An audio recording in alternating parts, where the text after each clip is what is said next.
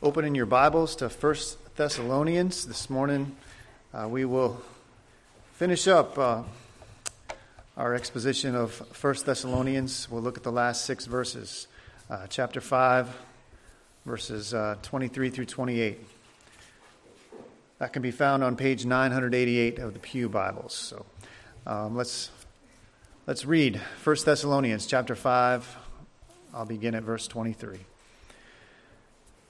Now may the God of peace himself sanctify you completely, and may your whole spirit and soul and body be kept blameless at the coming of our Lord Jesus Christ. He who calls you is faithful, he will surely do it. Brothers, pray for us. Greet all the brothers with a holy kiss. I put you under oath before the Lord to have this letter read to all the brothers. The grace of our Lord Jesus Christ be with you. Thus ends the reading of God's holy and divinely inspired word. Let's pray. Father, we thank you, Lord, that what was written in former days was written for our instruction, that through endurance and through the encouragement of your scriptures, of your word, we might have hope. And so, Father, may May you, may the God of endurance and encouragement grant us to live in such harmony with one another in accord with Jesus Christ that, Lord, together by um, hearing your word preached, by applying it to our lives, Lord, we might, with one voice, glorify the God and Father of our Lord Jesus Christ. Amen. One thing uh, as a teacher, I, my students very much dislike writing essays. Thankfully, as a science teacher, I don't have to have my students write essays for my class too often. Um, but if I'm going to require my students to take time to write something, that, that means I have to take the time to grade it. So I can think of things I would rather be doing. I do have them write a lab report occasionally, but I will admit I usually have them do it in groups so that I don't have to grade so many lab reports. Um, but I still remember when I was in middle school and high school, uh, my teachers were uh, sharing with me how to write a five paragraph essay. And uh, the way it's structured is this usually you take the first paragraph and you introduce the topic, right? You preview what the essay is about. And then you spend your middle three paragraphs talking about the three main ideas of your essay. And then in the last paragraph, you conclude your essay. You summarize the main points. And the way they put it is this you tell them what you're going to tell them, you tell them, and then you tell them what you told them. So hopefully that format worked well because, as you may have noticed, that's often the format I use for sermons as well. Uh, but in 1 Thessalonians here, um, Paul and Silas and Timothy have spent five chapters uh, communicating their message, inspired by the Holy Spirit. And they now conclude their message in this last six verses by summarizing some of the main points of their message in this uh, benediction or blessing. And uh, this morning we'll look at it in, in, three parts. In verses 23 and 24, we see uh, a reiteration of sanctification. And in verses 25 through 27, we see a summary of worship. And then in the last verse, verse 28, we see a final blessing of grace. So let's begin uh, by looking at what Paul and Silas and Timothy have to say about sanctification. Uh, sanctification has been a major theme in 1 Thessalonians, and Paul and Silas and Timothy's desire and prayer is that the Thessalonians would be sanctified.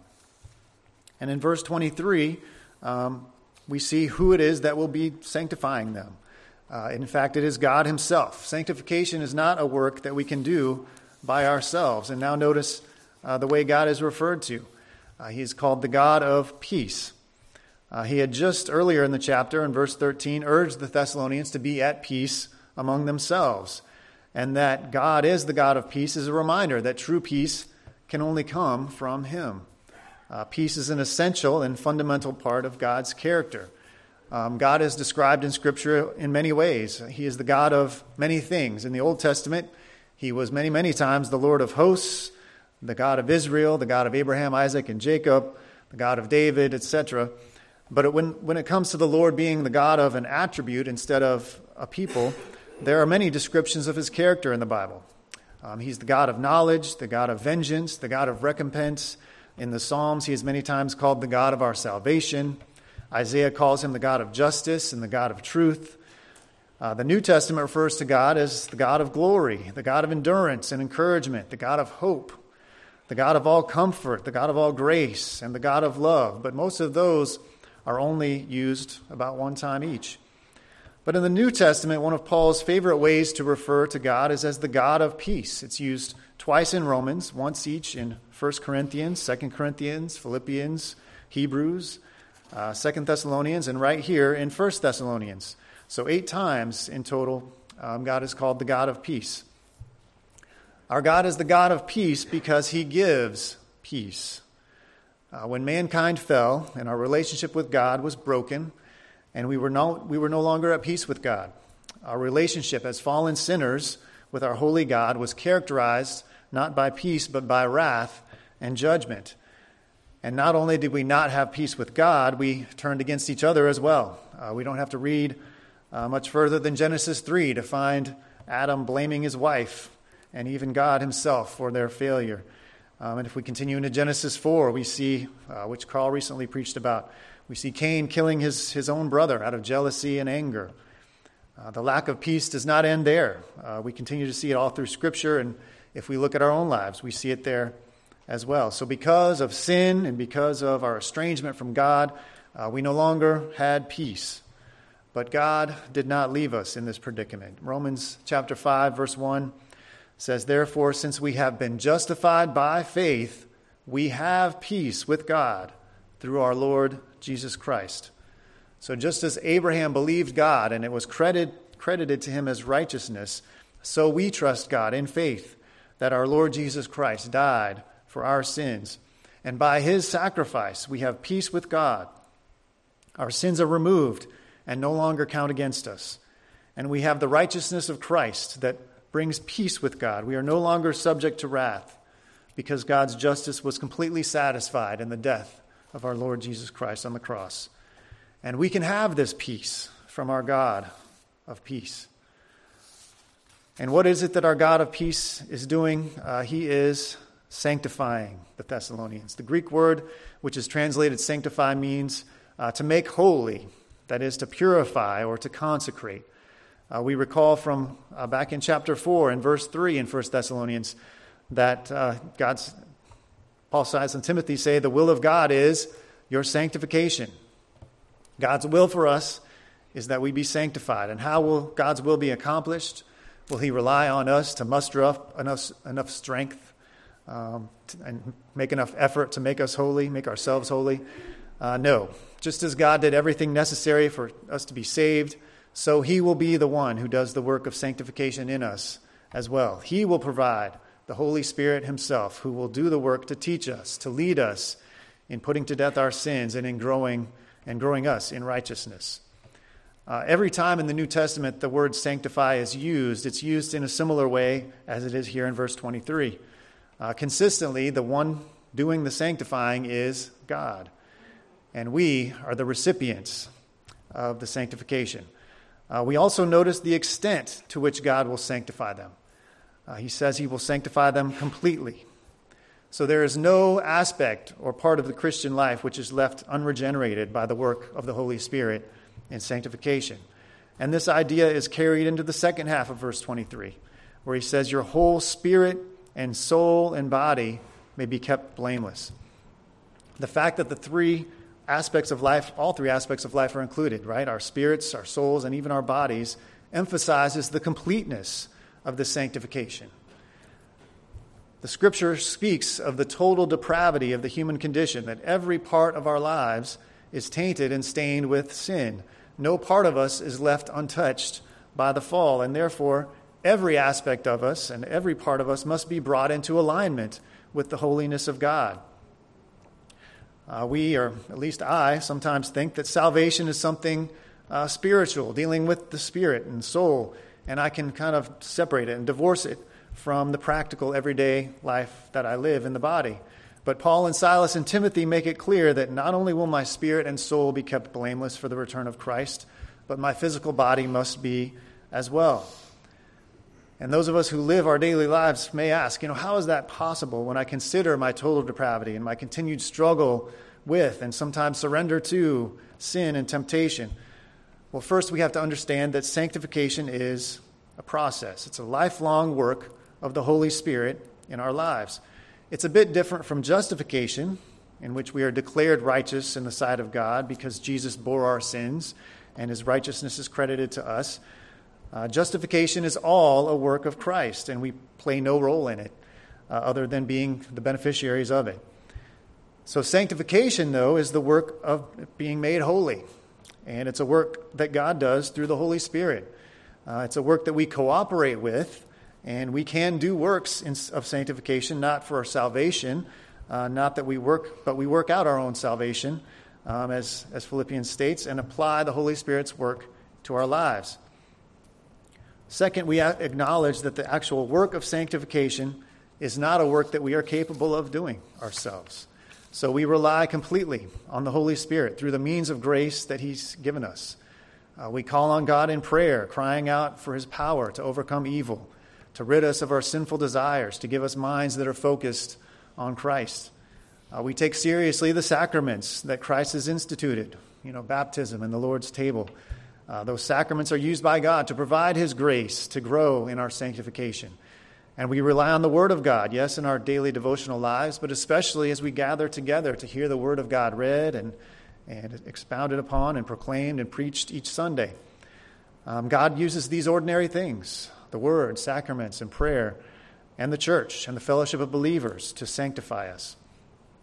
And notice the end result, the end of verse 23, uh, at the coming of our Lord Jesus Christ. Uh, the second coming of Christ has been another theme in 1 Thessalonians. Uh, chapters 4 and 5 contain some of the most extensive teaching on the subject found anywhere in the Bible. And Paul and Silas and Timothy's teaching on the second coming of the Lord can be summarized like this uh, Those who die before Christ comes again uh, will not be at a disadvantage. Their bodies will be raised and glorified to experience the return of Christ. Uh, but those who are alive for Christ's return should be ready uh, for Christ's return at any moment. We don't know when he will come. Uh, but we who are destined for salvation and eternal life must live, even now, as children of the light. So we embrace the sanctification of the Holy Spirit and we work toward holiness through the power of the Holy Spirit so that we can become completely perfected when Christ returns. And Paul and Silas and Timothy reassure us that uh, this, this should not be a source of alarm or worry because in verse 24, uh, God is faithful. He will surely do it. Uh, we are familiar with Romans 8, 28, 20, sorry, 8, 29 and 30. Uh, For those whom God foreknew, he also predestined to be conformed to the image of his Son in order that he might be the firstborn among many brothers. And those whom he predestined, he also called. And those whom he called, he also justified. And those whom he justified, he also glorified. So God not only predestined those he called for salvation, uh, he predestined them to be conformed to the image of Jesus Christ. Yes, in glory we will be like Christ and have a glorified body and be completely free from sin, but even now we are being conformed to the image of Christ. This is sanctification. And this is a work that we cooperate with and submit to. It's a work of God's faithfulness in our lives, and He will surely carry it out. This means that the Holy Spirit will be at work in the lives of all believers to make them more holy. In fact, God's promise is so sure that the Scripture even speaks of our sanctification in the past tense, as if it's been already completed. Our sanctification is yet another aspect of the already but not yet of the Christian life. Uh, we think of 1 Corinthians, which reminds us that the unrighteous will not inherit the kingdom of God. And 1 Corinthians 6:11 says this, "And such were some of you, but you were washed, you were sanctified, you were justified in the name of our Lord Jesus Christ and by the Spirit of our God." So here sanctification is considered a completed work of the Corinthian Christians, in the Corinthian Christians. Yet when we read the, le- the rest of the letter of 1 Corinthians, we know that these Corinthian Christians were far from perfectly sanctified. Uh, the letter addresses several serious sins that were taking place. There, were, there was division, there was sexual immorality, there were lawsuits against other believers, there was idol- idolatry, among other things. Yet Paul writes that these believers were sanctified. Hebrews 10 14 through 17 says, For by a single offering he has perfected, that's, that is Christ. Christ has perfected for all time those who are being sanctified. And the Holy Spirit also bears witness to us, for after saying, This is the covenant that, that I will make with them after those days, declares the Lord. I will put my laws on their hearts and will write them on their minds. And then he adds, I will remember their sins and their lawless deeds no more. So Hebrews 10:14 said that by Christ's sacrifice he has perfected the saints. Yet that same verse speaks of those who are being sanctified. So theologians consider sanctification in two ways. There's definitive sanctification and progressive sanctification. Definitive sanctification refers to the past definitive act of God that accomplished our sanctification, namely Jesus' death on the cross and resurrection to new life. So if you are in Christ, God has declared you blameless and righteous because of Christ. The problem is, as H.B. Charles Jr. states, our practice does not match our position. So the other side of it is this uh, progressive sanctification is the ongoing work of God's grace through the Holy Spirit in our lives. In progressive sanctification, the Christian does have a role to play, though our actions are enabled and motivated and sustained by God's work in us. The Holy Spirit is the agent. Uh, the Westminster Shorter Catechism uh, defines sanctification and is referring to that progressive sanctification that is at work in our lives. Uh, here's what question 34 of the Shorter Catechism says Sanctification is the work of God's free grace, whereby we are renewed in the whole man after the image of God and are enabled more and more to die unto sin and live unto righteousness. As we go through the ups and downs of the Christian life, it's easy to lose hope, especially when we look to ourselves and look at ourselves.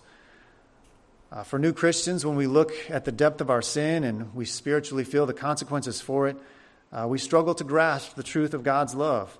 You know, how could God save me when I'm such a mess? And then uh, when we begin to grasp the height and the depth and the width and the breadth of God's love for us, and we begin to mature and move from spiritual milk to meat, uh, learning to walk in the Spirit, uh, yet we remain in the fallen world, in our sinful flesh, and we struggle to put to death what is earthly in us.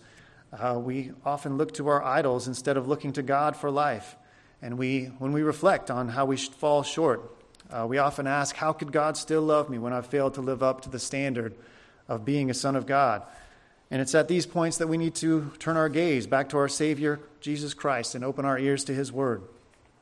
He who calls you is faithful, He will surely do it. God will surely sanctify us completely.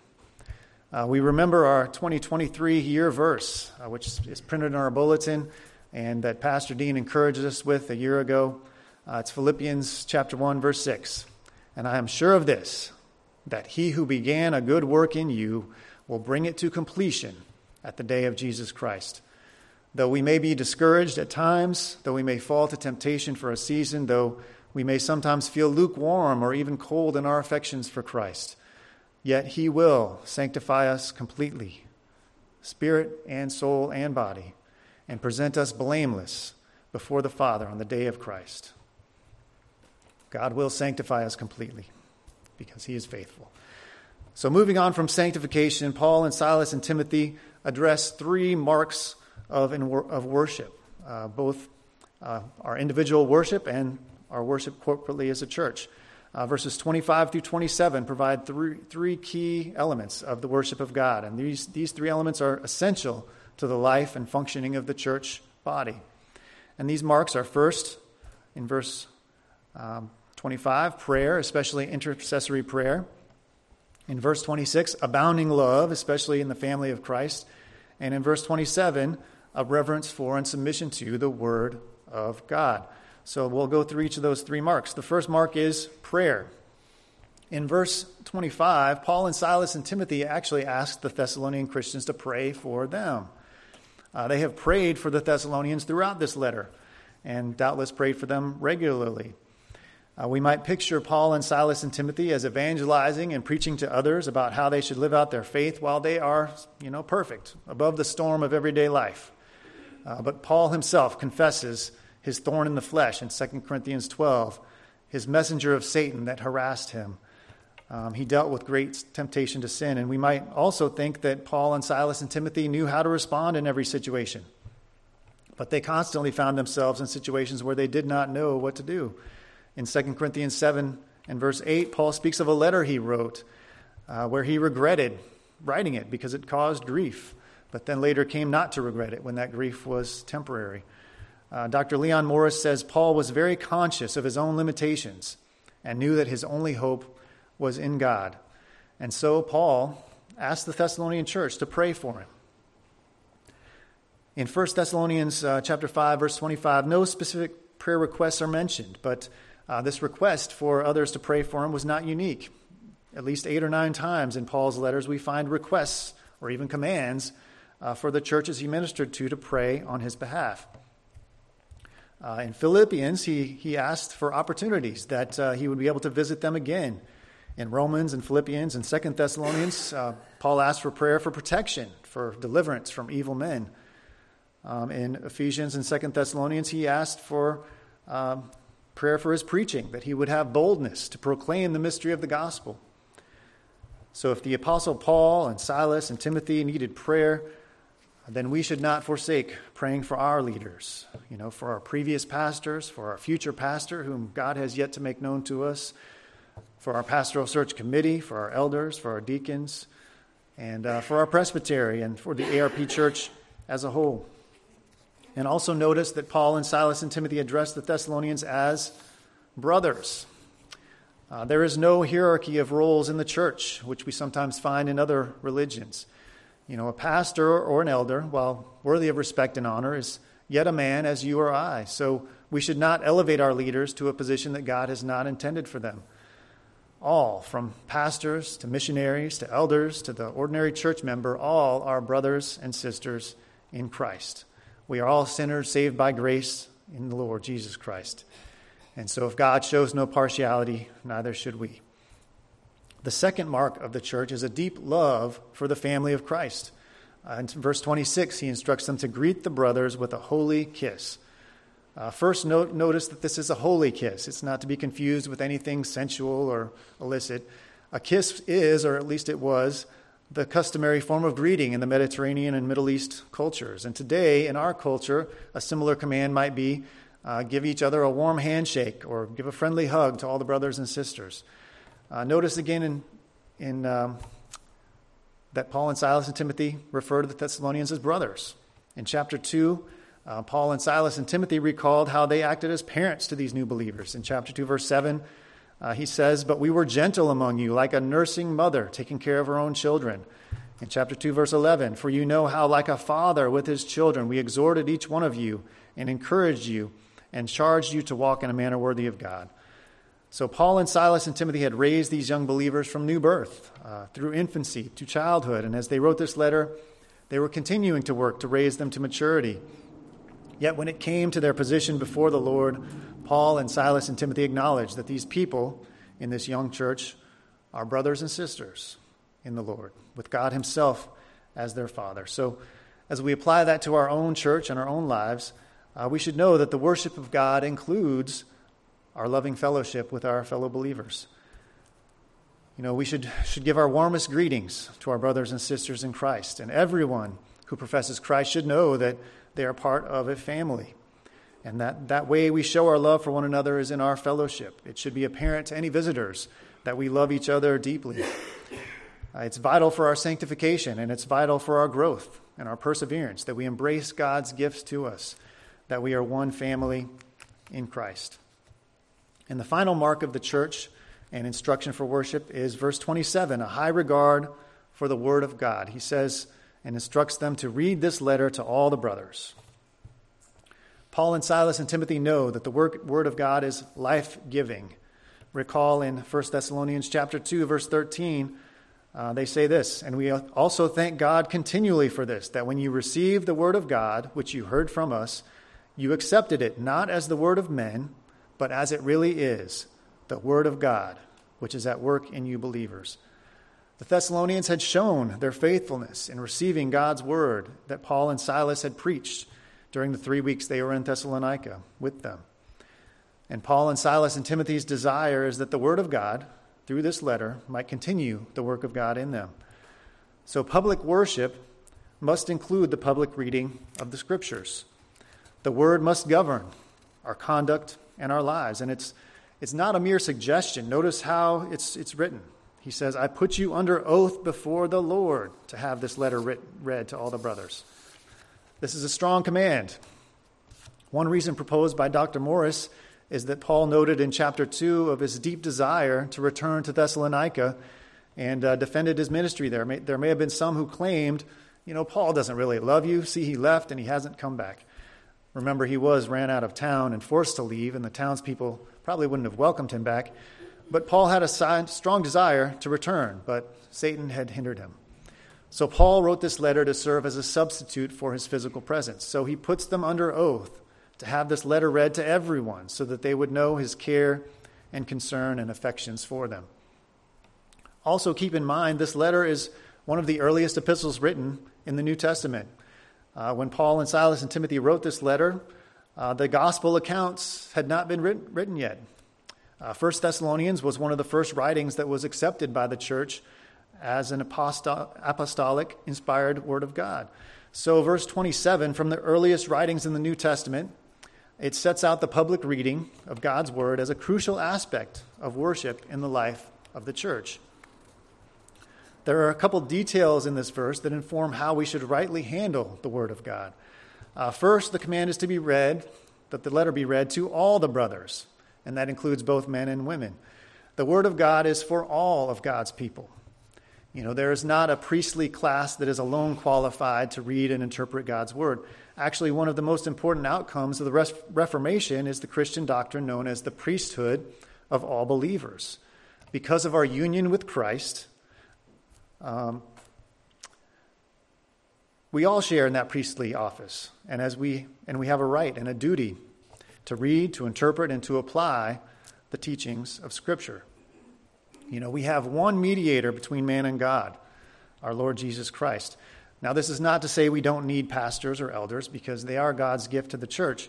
But the message of Scripture is clear, such that even the layperson who has never been to seminary can hear and understand the word and know what it means and apply it to his life through the work of the Holy Spirit. And the key message is that we are sinners in need of a Savior. Jesus Christ is our Savior who paid our sin debt on the cross and rose again to give us the hope of our own resurrection and eternal life. And this is a message that even children can learn and understand. So, church, know that the Word of God is for all of us. Uh, God has given it for us, given it to us for our salvation and sanctification. And all Christians should hear God's word read and preached and should have access to it themselves. Second, um, 1 Thessalonians forbids us from just avoiding those parts of Scripture that are unpopular or that rub us the wrong way.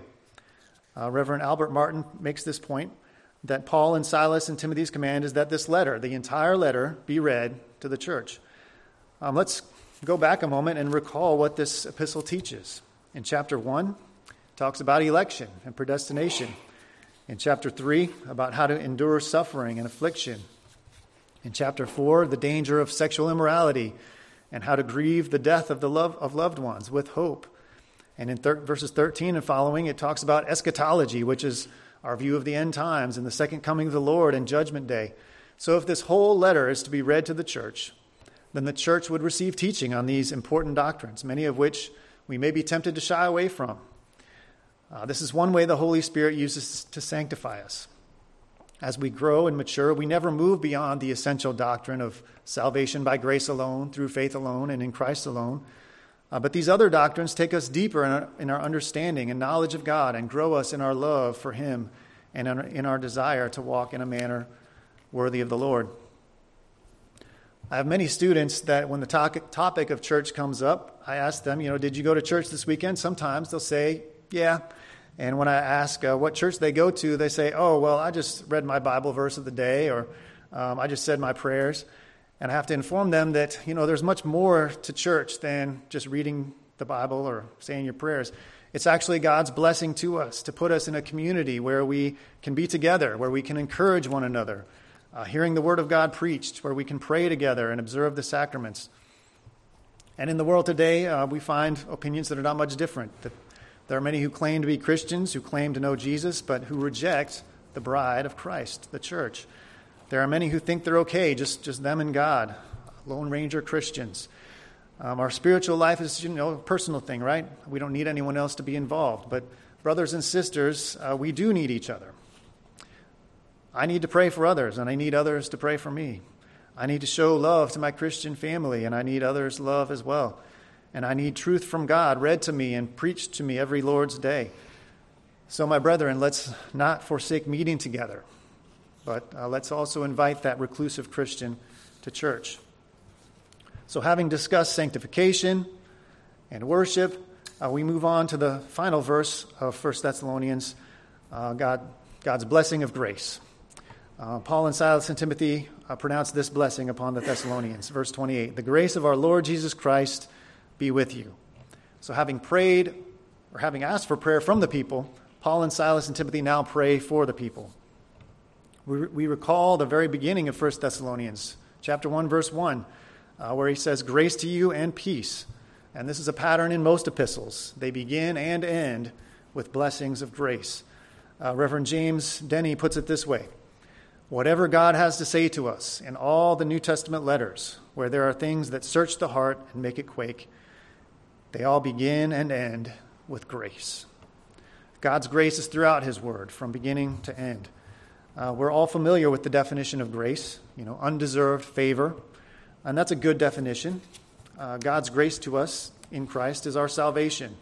Uh, Romans 3 and 24 says, We are justified by His grace as a gift through the redemption that is in Christ Jesus. So, grace is a quality of God that inclines him to give gifts to undeserving sinners, to redeem them from slavery to sin. But God's grace is big, it, it goes even further than that. Consider 2 Corinthians 9, verse 8. And God is able to make all grace abound to you, so that having all sufficiency in all things at all times, you may abound in every good work. So, grace is also God's power or influence for obedience. God's grace can work in us to make us more like Christ. And yes, God's grace saves us, uh, but it also produces a real and practical outcome in people's lives. Alistair Begg says regarding this last verse, verse 28, that grace is a resource through which we will accomplish the previous three verses. And I'll take it a step further. I'll submit to you that the grace of our Lord Jesus Christ is the resource by which we will, we will accomplish all of the admonitions and commands we've encountered in 1 Thessalonians. So, God's grace is what causes us to walk in a manner worthy of God. God's grace enables us to follow Christ and to stand firm in the Lord. God's grace allows us to endure suffering and temptation and to live out the truth of our redemption. God's grace is what causes our love for one another, one another to abound, and for one another and for all. God's grace is what establishes our hearts blameless in holiness before our God and Father at the coming of our Lord Jesus with all the saints. God's grace empowers us to be sanctified, to abstain from sexual immorality, to practice self control, to forsake the passion of lust, and to treat our brothers in Christ with love. God's grace is what causes us to live quiet lives, to, to mind our own affairs, and to work with our hands, living properly before outsiders. God's grace compels us to encourage one another, to build one another up, and to admonish one another against idleness, and to patiently bear with the weak. God's gracious places pastors and elders in our churches and calls us to love and esteem them highly. God's grace is what establishes us to seek to do good to one another rather than repaying evil for evil. God's grace prevents us from quenching the Spirit and despising prophecies. And God's grace causes us to rejoice always, to pray without ceasing, and to give thanks in all circumstances. Uh, let me conclude with uh, a quote from Reverend, Reverend James Denney on grace. he says, All that God has been to man in Jesus Christ is summed up in grace. All his gentleness and beauty, all his tenderness and all his patience all his holy passion of his love is gathered up in grace. What more could one soul wish for another than that the grace of the Lord Jesus Christ should be with it? Amen. Let's pray. Father, we thank you for the Holy Spirit's work in our lives. Lord, we pray that our wills, that our desires might be to be sanctified, that it would be aligned with your will for us, which is our sanctification. Lord, uh, we desire, Lord, to worship you in spirit and truth, to be obedient to all that you've commanded. Father, we thank you for your grace in Christ, which not only paid for our sins, but uh, your grace that enables us to be your children as the family of God. Lord, we pray these things in Jesus' name. Amen.